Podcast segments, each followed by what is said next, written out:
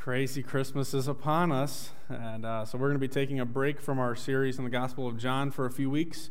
Uh, we're going to focus in on some Christmas uh, involvements, if you will, some different people that were involved in the, the Christmas story, and really wanting to take it from uh, a perspective of this Christmas checklist. We've titled this Christmas series Your Christmas Checklist, and because uh, we recognize that come the Christmas season, there's always a lot of different things that we like to do. I know at our house, we look forward to setting up the Christmas decorations. Um, maybe, hopefully, at this point, many of you have done that, we are typically on the earlier uh, side of getting that done, um, and some of you let us know that maybe we're wrong in doing that. That's okay, right? But we've all got our uh, things, our traditions as a family, uh, maybe stuff that you grew up with as a kid that you love to have involved in your Christmas season. So uh, this Christmas, we wanted to stop and say, hey, this is a time to truly celebrate. We want to encourage you. Um, to take time to do that. And so, uh, in your bulletin today, uh, we even included a little bit of a Christmas checklist that, um, you know what, some, someone came up with this and lots of fun things on here things that uh, we like to do in the anderson house and i'm sure things that you like to do and some of these things we're going to take time to uh, talk about as a church family uh, together and so we really wanted to kick this uh, whole series off uh, today, talking about the importance of really celebrating Christmas. And I think uh, celebration is something that uh, we continue to see a need for uh, right now, something that, and really what we have at Christmas is a reason to celebrate. And so uh, this morning, I want to do just that. I want to talk about uh, celebration. In order to do that, I want to recognize that uh, we have many different traditions and ways of celebrating, but I want to focus our attention on a biblical celebration that revolved around Christmas. And a lot of times, what we'll do is uh, we'll open up our, our Bibles to Luke chapter 2 and uh, stuff, and we'll look at the angels. But I want to go a little bit earlier than that in the Christmas story, if you will. And I want to invite you to open up to Luke chapter 1. Now, I know that in, uh, in the scriptures, that's not a whole lot earlier earlier, uh, but in terms of the time frame, uh, definitely a, a, bit earlier as we look at this. And I want to look at uh, Mary's song uh, today, as Mary kind of celebrated, looking ahead to uh, this Christmas as we would come to celebrate it. And uh, you're going to find that in Luke chapter 1, starting in verse 46, and we're going to read through verse 55 together. This is her song is called the Magnificat uh, which uh, really is just a, a, wonderful thing as we're going to talk about this magnifying uh, the Lord. And I want to just read through this together, and then we're going to talk a little bit about the context of where it is and, and what we can do to be celebrating, uh, much as Mary did as well, uh, looking ahead to this. So, starting in verse 46, it says, Mary said, My soul magnifies the Lord, and my spirit rejoices in God my Savior, for he has looked on the humble estate of his servant. For behold, from now on all generations will call me blessed. For he who is mighty has done great things for me, and holy is his name. And his mercy is for those who fear him from generation to generation. He's shown strength with his arm. He's scattered the proud in the thoughts of their hearts. He's brought down the mighty from their thrones and exalted those of humble estate. He's filled the hungry with good things, and the rich he sent away empty. He's helped his servant Israel in remembrance of his mercy, as he spoke to our fathers, to Abraham, and to his offspring forever. Heavenly Father, Lord, we come before you today. And it is uh, our heart's desire to celebrate this Christmas season because we have much to celebrate for. And uh, this morning, as we open up to Luke chapter 1, uh, Lord, I ask that you would uh, align our hearts with yours and the mission that you are doing and what Christmas is all about, that we would celebrate uh, much like Mary did, looking ahead to the birth of her son. Lord, I pray that as we look back, that we would celebrate just the same, and that in our celebration we would uh, uh rub off on those around us, and that uh, our celebration of Christmas would be contagious as we lift your name high, as we magnify you in our own lives. And so, Lord, we ask a blessing now on this time, uh, the preaching of your word, our reception of it, that you would be honored that you would be magnified even now. It's in Christ's name that we pray. Amen.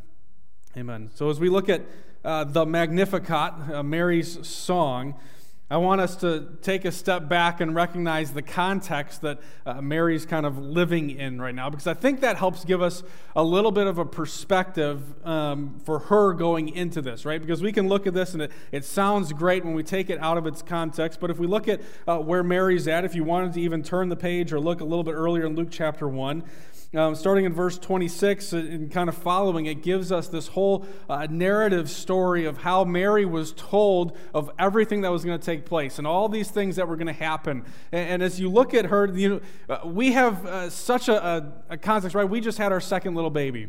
And I remember when we found out that uh, we were pregnant, we were excited. We were excited to say, hey, we're going to have another kid. And oftentimes we find ourselves excited in these circumstances, but that's not always the case, right? And so as uh, Mary is given this news of what's going to happen, I want us to stop and recognize that there was uh, some conflicting emotions uh, going on with her in this uh, point in time. So let's look at that context, right away, uh, we see in uh, chapter 1, verses 26 through 28, right, that Mary was chosen by God for this uh, really important and significant role that she was going to play in God's redemptive plan. God chose her. She didn't go and merit it, uh, but uh, she was chosen by God for this. And we stop and we look at uh, there in Luke chapter 1, we have a couple of phrases like uh, Mary is the O favored one, as Gabriel says. She has found favor with God. And in our context today, a lot of times when we read a word like that, oh, favored one, or you who have found favor, we tend to think of it as someone who has earned this favor, that you have done something to merit it, whether by just doing good deeds, being a quality person, whatever. And as we look at Mary, we can be tempted and through our lens to say, oh, Mary must have done something to merit this opportunity. That God would look on her and say, oh, she's a special one. She's the one who's been living upright and holy. Therefore, I'm going to give her this chance, this role. But I want us to stop and look at uh, this word favored for a second because I think it gives us uh, just a unique picture. The Greek word for favored is actually the Greek word charis, right? Which, if you know your Greek, is the same word used and most often translated for grace. And if we know anything about what grace is, grace is something that is not deserved. So you could almost say that Mary has found grace in the eyes of God. The same thing said of Noah. That Noah had found favor. God looked upon him with grace. Therefore, if it's the grace of God that called Mary to this, that chose Mary, it's because of God's choosing, not because that she had deserved it, but because in God's plan, in God's mind, in His purposes, by His grace, He chose her for this significant role. She was chosen by God, by the grace of God, and for the glory of God. So Mary was chosen. But as we look at verse uh, 29, we also see that Mary was just a little bit concerned. Now, we often think of angels showing up and we're like, how crazy would that be? And I can't tell you the amount of times that I've sat in a room or in a building at night and thought, how, how wild would that be if an angel just showed up out of nowhere? Because we read these stories in the scriptures and you're like, that, that's got to be a fascinating interaction, like oh, amazing. But then you look, and almost every single time an angel shows up, people are terrified. Because I don't think the scriptures describe angels in those cute little cherub kind of uh, pictures that we often attribute them to in our kind of uh, picturing of angels. It was a terrifying thing for an angel to show up. And so uh, we see in verse 29 that uh, Gabriel comes before Mary and says, Greetings, O favored one, the Lord is with you. And right away, verse 29, but she was greatly troubled at the saying. Interesting.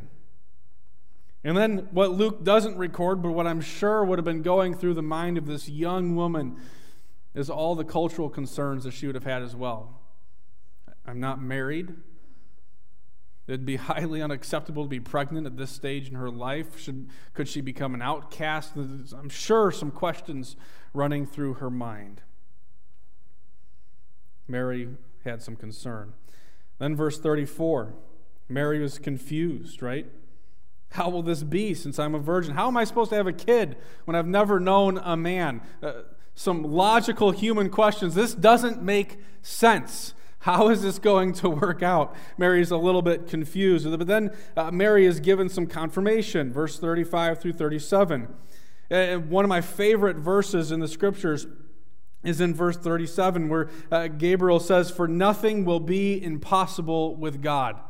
And man, if we could just stop for a second and let that sink into the depths of our hearts, how revolutionary would that be in our lives? For nothing will be impossible with God. Wow. How's it going to be? Well, God's going to do it, and nothing's impossible for Him. But just in case you want a little bit more confirmation, your cousin, Elizabeth, who's barren, she's six months pregnant. And God kind of gives this lesser miracle, if you will, to give credibility and affirmation to this greater one that's to come, that Mary is going to be part of. And as a result, in verse 38, we see that Mary is content. She's content to be used by God.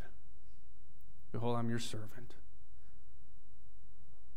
So there's some conflicting emotions, some thoughts as Mary is approaching this. And I think it's somewhat helpful for us to stop and recognize these things because as uh, she comes now, she goes and visits Elizabeth, um, and Elizabeth is going to pray, essentially bless her, say, How great is it that you have this responsibility, this role? Mary's going to turn the tables and magnify the Lord. I think it's helpful to see this context. And I think it's helpful for us as well.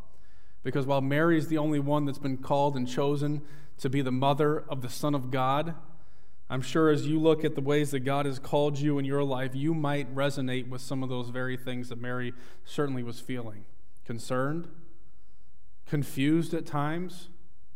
Ever feel unqualified? Or even content to say, okay, Lord, do as you please. So as we celebrate Christmas, I want to stop and recognize the context in which we are going to celebrate the Magnificat. Mary's Magnificat models for us how we should celebrate Christmas.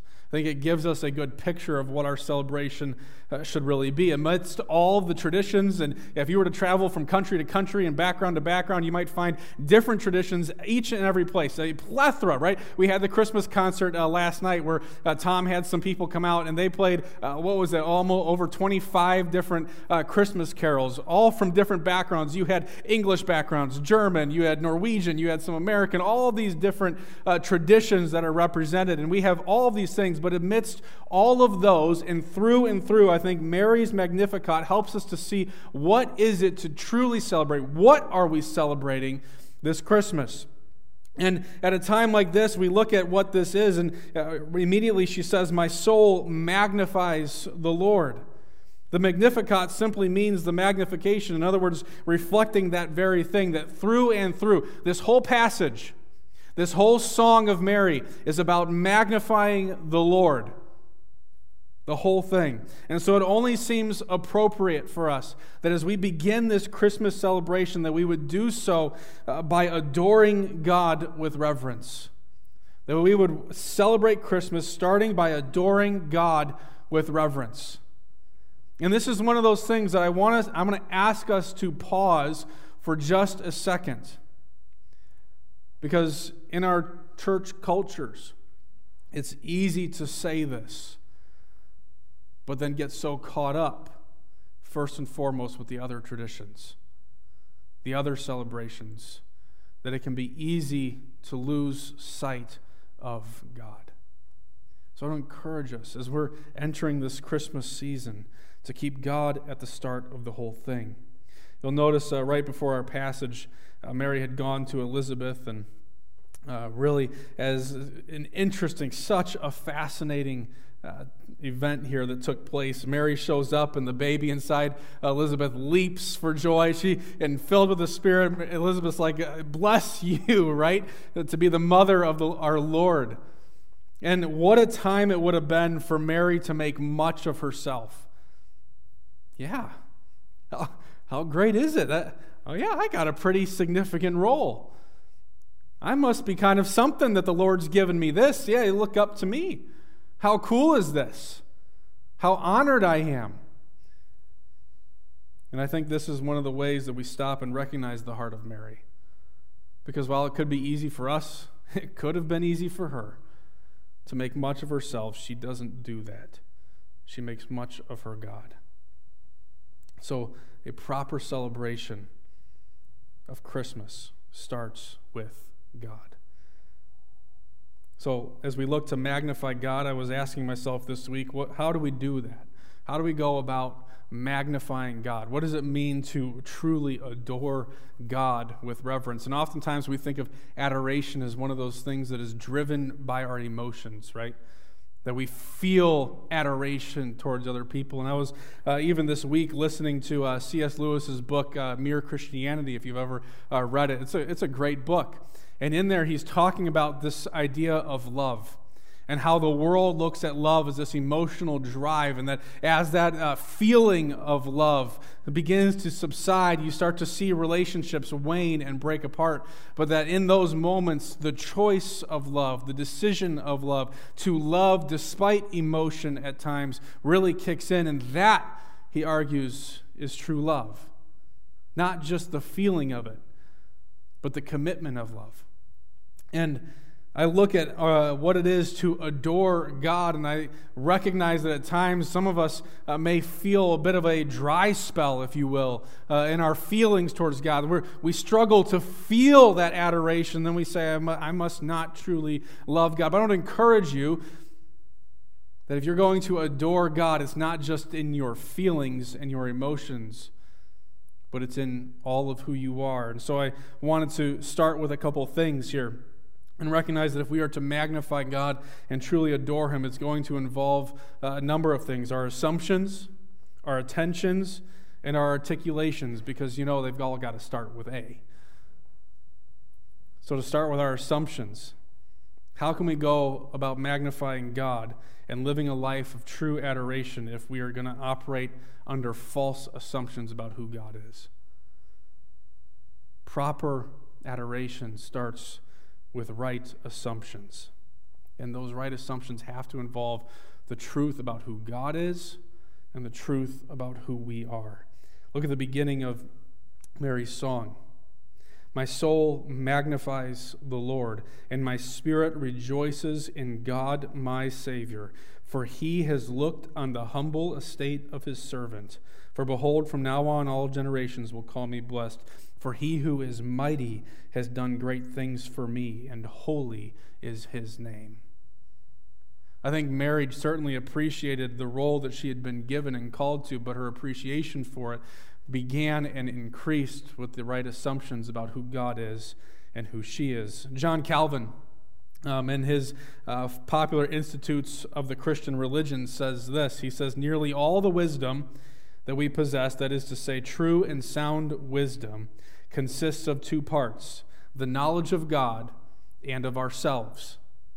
We have to understand these things. And Bill, uh, last was it last week? You talked about this in your theology class uh, that we have before the service, and we talked about how often we need to understand who God is, but the world flips the equation and starts with us and then moves to God. But if we are to truly understand even ourselves, to start with God first, look where Mary starts. She doesn't start with herself.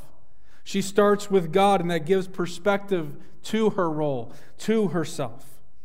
Proper knowledge of ourselves comes through the proper knowledge of who God is. Uh, the late Martyn Lloyd-Jones had his, uh, his main indictment of the modern evangelical church.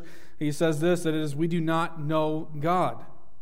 Not knowing God as we ought, does we do not know ourselves as we ought, and as a result, we are focused on ourselves and our own happiness rather than on the glory of God.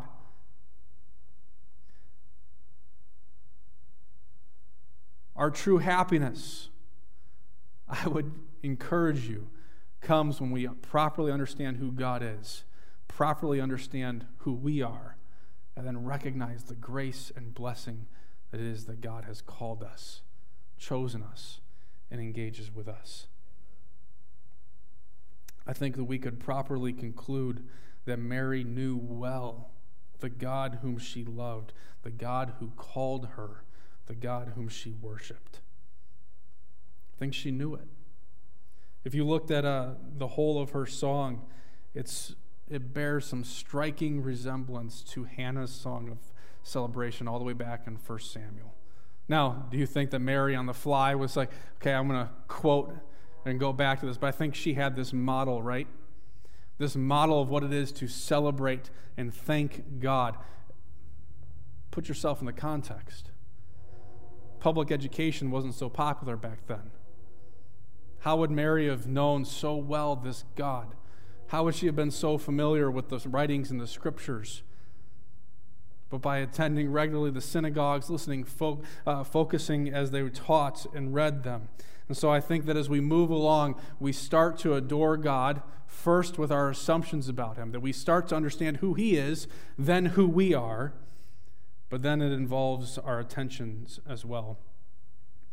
That if you're going to magnify God and find yourself consumed with Him and His holiness, what are you focusing on? I think that's a helpful reminder for us this Christmas. What's the focus of your time? Does your family, perhaps some of you guys spend time as a family doing Advent each day? To stop and carve out a period of your time in your day to come together to focus your family on the Lord. Maybe that's a part of your, your family's routine on a regular basis. You start the day off with some family devotionals or whatever. I don't know. But I want to call you to stop and consider what you are con- focusing your attention on these days. And I know because I live it myself that, especially around Christmas, things can get hectic, things can get crazy. Our schedules can fill up with you name how many Christmas parties you end up going to a party at work, a party with family, friends, a small group, your church, this, that, all these different things that uh, vie for our time and our attention this Christmas. What are you focusing your attention on? Are you focusing on the things of God? Are you giving attention to His Word? Are you understanding who he is, what he is doing? Look, I mean, if you were to look at this song, and we're going to talk about it more, look at what Mary says going in through 50 to 53. Understanding what God is doing. Brothers and sisters, are you focusing your minds on these things, your hearts on these things? Understanding, seeing what God is doing. Are you reading any books that are bringing to the forefront of your mind what God is uh, up to? Are you reading His Word and meditating on it day and night? Are you involving yourselves in intentionally setting your attention on God? What a time to do that. What a time to set our attention on these things. And as we do that, I would, I would argue, and I think you could agree with me, that what we tend to focus on tends to come out in what we articulate. I would say that's another way that we are able to magnify God in what we articulate. And when I say articulate, I'm not just meaning in what we say, but what do you articulate by the whole of your life? The things you say and the things that you do. Are you articulating that God is great, that He is holy, both in word and in deed? That as we live this Christian life, it's not just about but that we would go about loving others, that we would love each other, care for one another, that we would sacrifice of ourselves for the good of those who are around us. Mary's worship uh, and magnification of God did not simply say, uh, begin with, Yeah, God, you're great. But it involved her submitting to the will and purposes and plans of God. And boy, didn't it change her life and ours. If you're going to magnify God, if you're going to adore who He is, true adoration is not just in your feelings, but it starts with what you know to be true about God, what you know to be true about yourself. It involves the things that you're going to focus your attention on, and that comes down to our self discipline. And it involves what we articulate to others, and both in word and in deed. You got to love how uh, Christmas is often uh, the common criticism is that after Thanksgiving, right, you've got this time where we pause and we're thankful for all these things. And then the day after Thanksgiving, what do we do? Black Friday, where we go out and it's almost like what we're thankful for turns into greed, turns into materialism, and we almost forget everything that it's been about. And I would encourage us that we not become so consumed with the things of this world, even the traditions and celebrations of this world, that we forget to stop and celebrate the God who we serve. And maybe we could uh, conclude, like the, the Grinch did, when all things were said and done, that perhaps Christmas doesn't come from a store, but that Christmas perhaps means a little bit more. So I think as Mary began uh, with this uh, in mind, her, ag- her magnification of God, my soul magnifies the Lord, my spirit rejoices in God, my Savior, then it, it makes it possible for us this Christmas to stop and appreciate the role that God gave you. You want to celebrate this Christmas? Appreciate the role that God has given you. And when we understand how great and holy God is, and we understand what's true of ourselves, then it makes it altogether possible for us to really, truly, in the depths of our hearts, appreciate the fact that we get to be part of this. It starts with a proper perspective of yourself. Look, notice she says in verse 48 He has looked upon the humble estate of his servant. He's looked upon the humble estate of his servant. Man, when we uh, begin to see and understand just how magnificent God is, just how holy, just how great he is, we begin to realize just how insignificant, if you will, we are, how small we are, how finite we are. And then for such a, a great God to use such finite and fallible people like us, wow. You mean you'd use me? You mean you want to use me in your kingdom purposes? Because we begin to realize that I am not qualified. I am not worthy in and of myself. We stop and we recognize who we are. Recognize, brothers and sisters, that your role has been given to you by the grace of God. Not because of your greatness, not because of your qualifications, but stop and get this that God has knit you together for this purpose. He has designed you, created you, everything that you have, from the skills, the passions, everything, God has knit together in you for His purposes, for His glory. This began with and revolves around the glory of God. This is not altogether about us. God has designed you for the role that he has called you to. Ephesians 2:10 says that we are God's workmanship. And pay close attention to this. Created in Christ Jesus for good works, which God prepared beforehand that we should walk in them. We've been called by the grace of God for the glory of God. And that, that blows my mind. It makes me feel small in the most healthy kind of way. That God is so great. But then recognize that your role that God's called you to is a part of something bigger than yourself. It's a part of something bigger than you, and it's a part of something bigger than the Indian Creek campus of Village Bible Church. It's a part of something bigger than all the campuses of Village Bible Church. It's a part of something bigger than the church in, Great Amer- in, in North America or all around the world. We are a part of a story that goes back to the beginning of time, before the beginning of time. Where this is about something bigger than just us.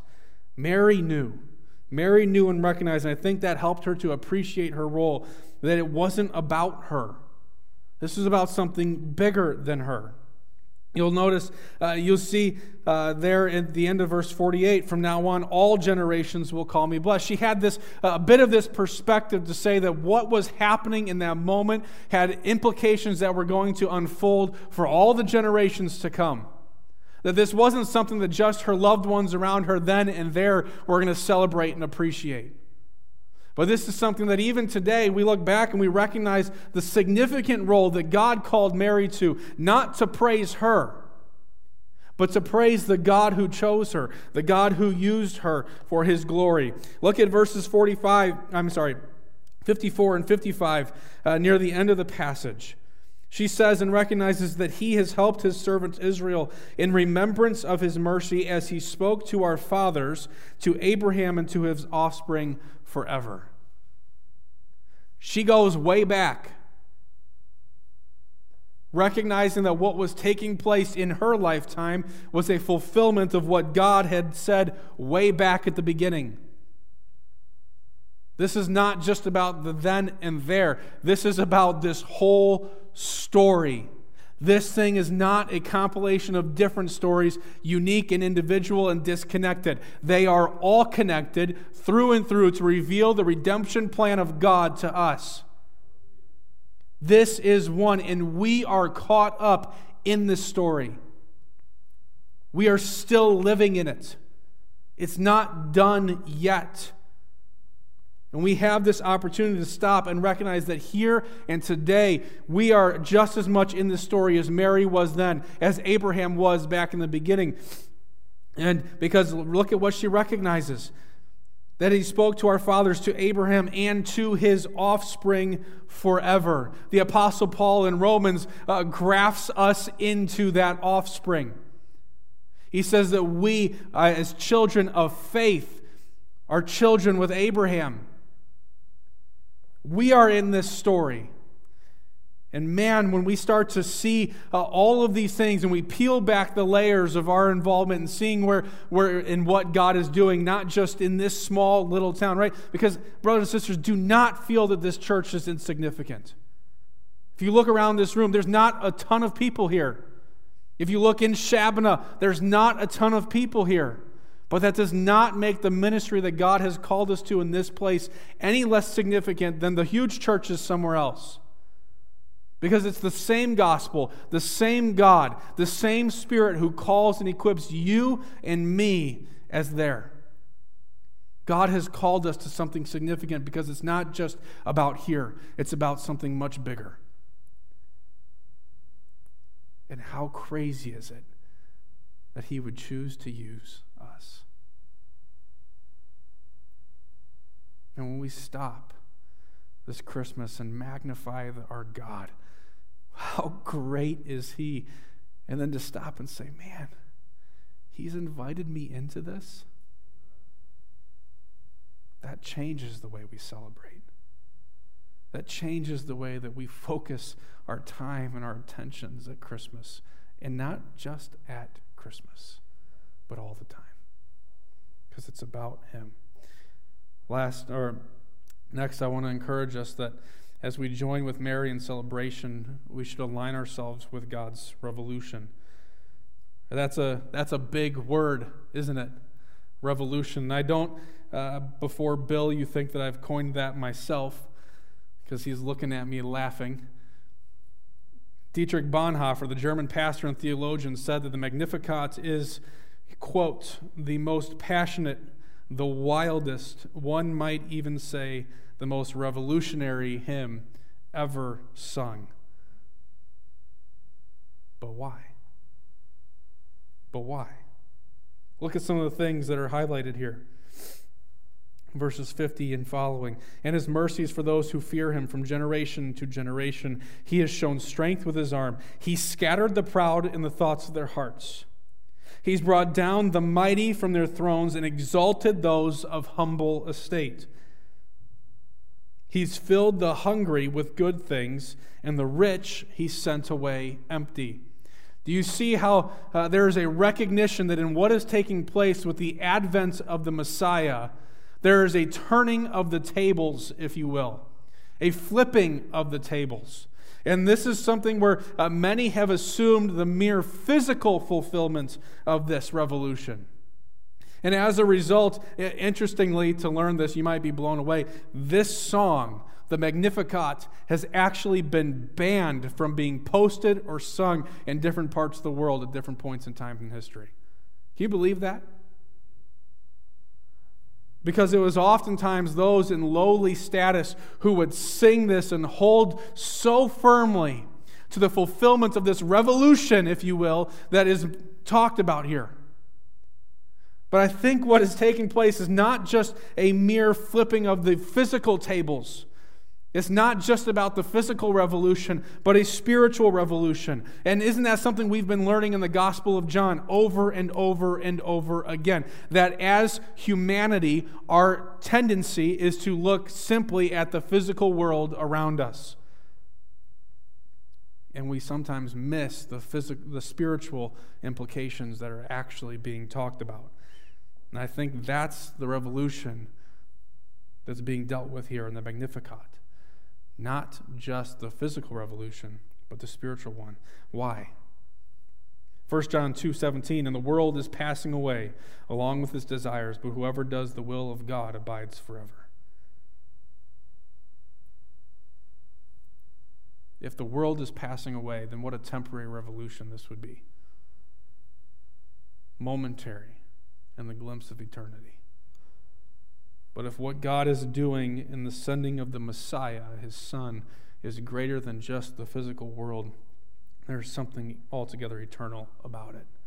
That it's not just about the societal, the political, the economic overturning that we might see here in these verses, but to recognize the spiritual realities for those in those same places. Jesus said in John 18 36 that my kingdom is not of this world that if my kingdom were of this world, my servants would have been fighting, that I might not be delivered over to the Jews, but my kingdom is not from the world. Can we stop and recognize that? That God's kingdom is not a kingdom of this world, but a kingdom of heaven.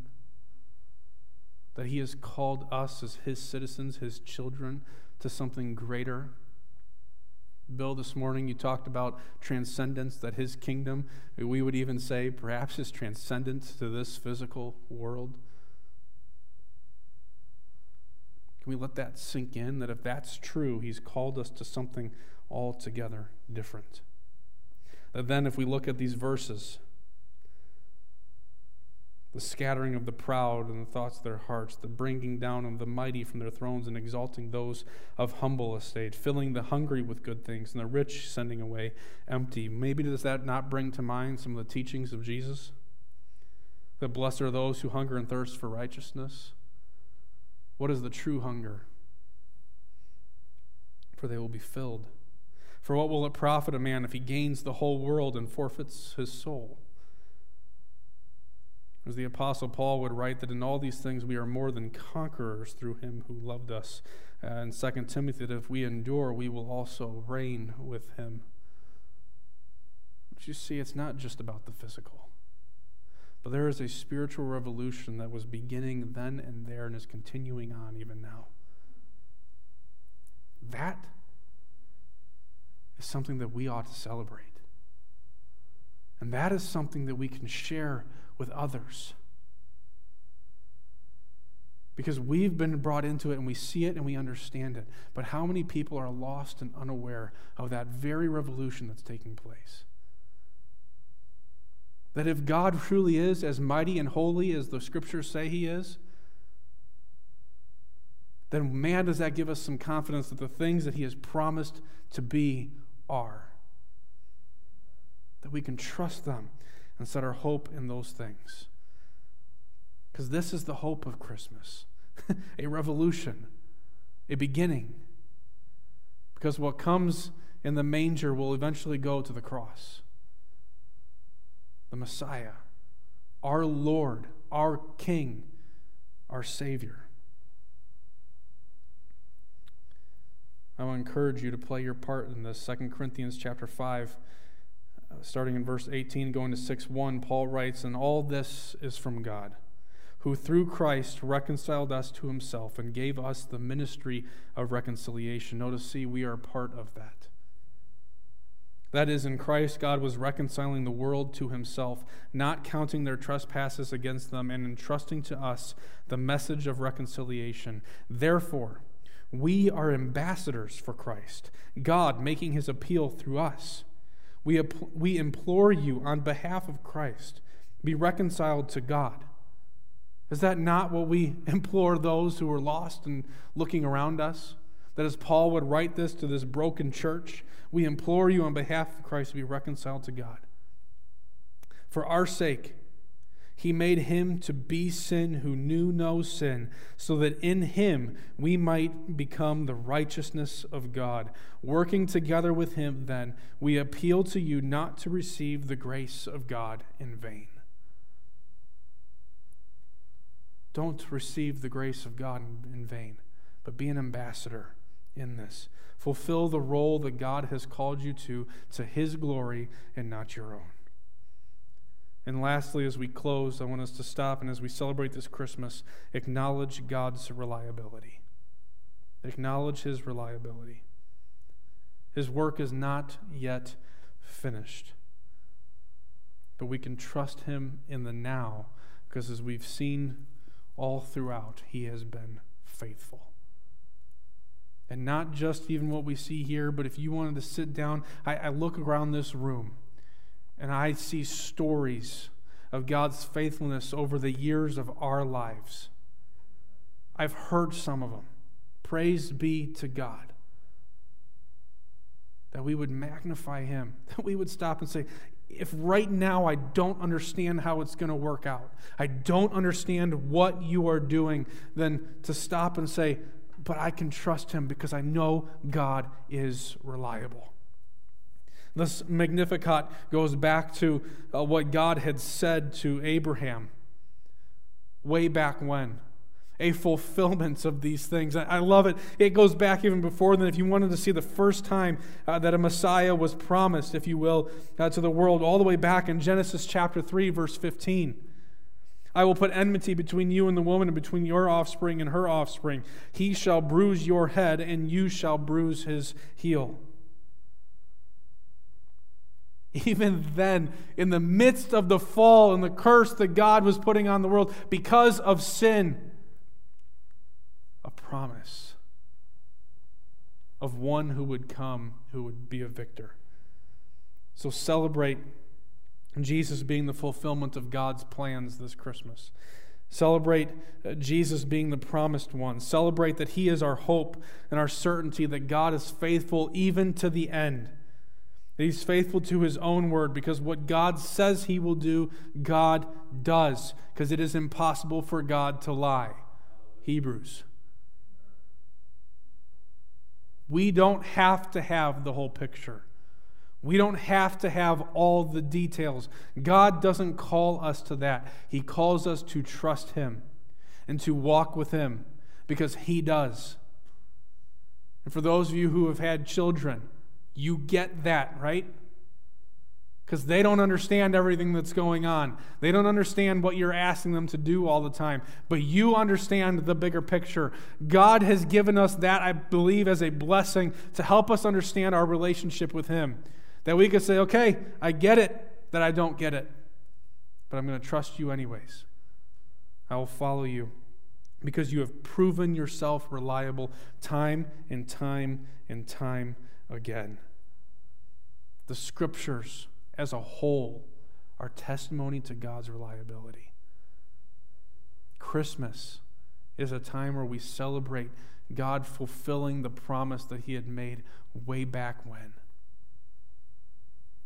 Celebrate these things the glory of God, His might, His holiness, His faithfulness to us. Celebrate His grace and His mercy that He would look upon us as His humble servants and love us in such a way to send his son.